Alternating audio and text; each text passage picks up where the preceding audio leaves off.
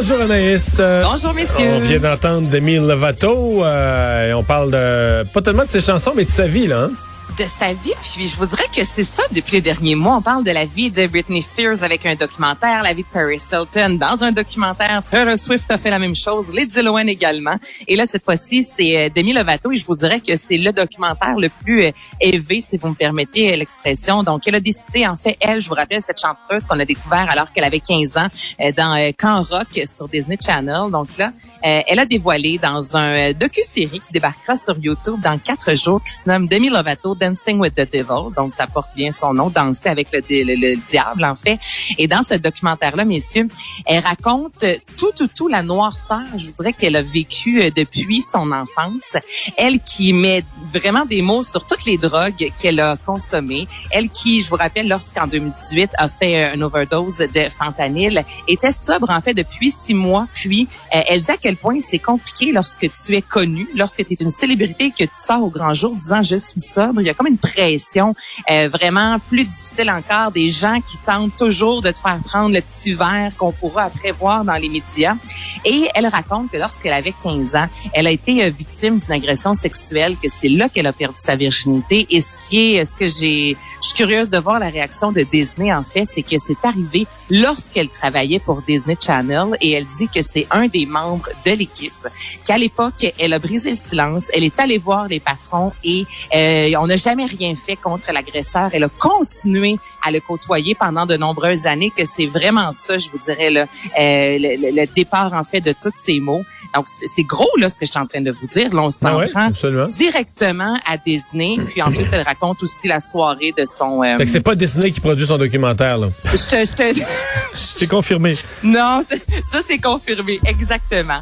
Donc, euh, c'est une des grosses nouvelles, je vous dirais, aujourd'hui. Pour l'instant, Disney n'a pas, euh, a pas réagi. Puis, elle dit qu'elle consomme encore, qu'elle n'a pas réussi à complètement cesser euh, la drogue et l'alcool. Donc, c'est une Demi Lovato, je vous dirais, qui est très euh, transparente avec plusieurs artistes, dont Hilton John, qui fait partie, euh, plusieurs artistes font partie, en fait, de ce documentaire-là. Donc, ça dresse un portrait, je vous dirais, encore là, un peu, peu flatteur de ce que c'est d'être un enfant star, de ce que c'est de connaître la célébrité très jeune.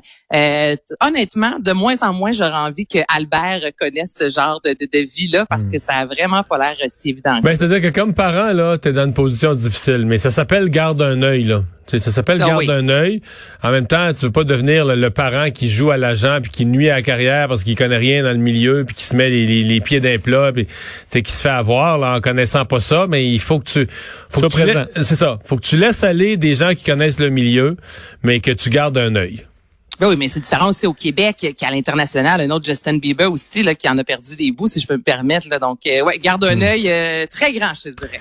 Euh, on sait que le Vatican refuse toujours de reconnaître ben, en fait, l'homosexualité, le mariage gay, entre autres, et Elton John s'en mêle il s'en mêle et euh, pas à peu près Elton John qui a publié sur Twitter en début de semaine euh, deux articles en fait. Donc le Vatican est sortant est sorti euh, disant Dieu ne peut en aucun cas bénir le péché. Et là l'artiste britannique, allez voir ça, a fait un montage de deux articles. Donc un article qui rapporte en fait le refus du Vatican de bénir les mariages homosexuels, puis un autre article du Daily Beast qui met de l'avant le fait que le Vatican a dépensé des millions de dollars, messieurs, pour le biopic Et ça, depuis 2019, là, il y a eu plusieurs enquêtes. La première euh, la première enquête officielle, en fait, la première enquête est parue dans Corriere del Sera. Je, je pense pas que je le dis bien, c'est un journal euh, euh, local, en fait. Puis là, on avait vraiment fait une enquête pour voir que les investissements du secrétariat de l'État du Vatican qui avait dépensé 1,18 million de dollars pour financer le film, que le Vatican avait également financé le film, ben, d'autres, plusieurs autres films des box-office hollywoodiens, en fait.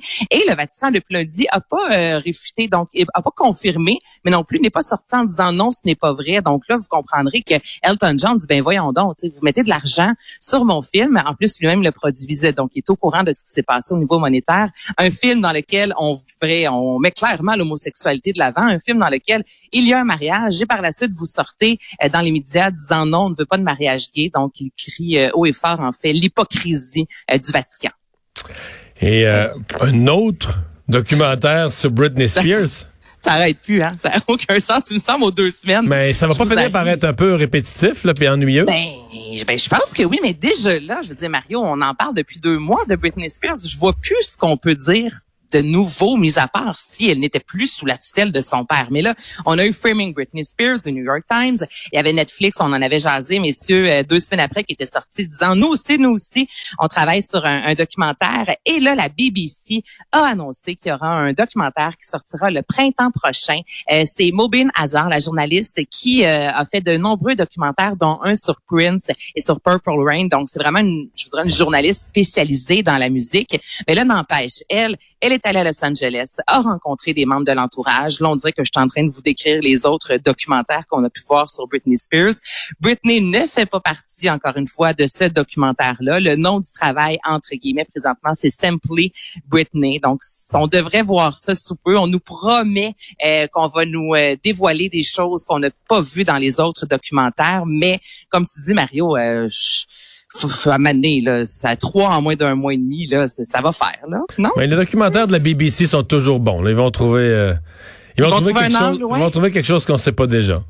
Bon, ben j'espère, parce qu'honnêtement, je, je, connais maintenant la vie euh, de Britney Spears sur le bout des doigts. Donc, en espérant découvrir des nouvelles choses dans ce documentaire-là. Si c'est un documentaire de la BBC, ça va peut-être passer à la découverte éventuellement. éventuellement. Merci Anaïs. Salut, bye bye.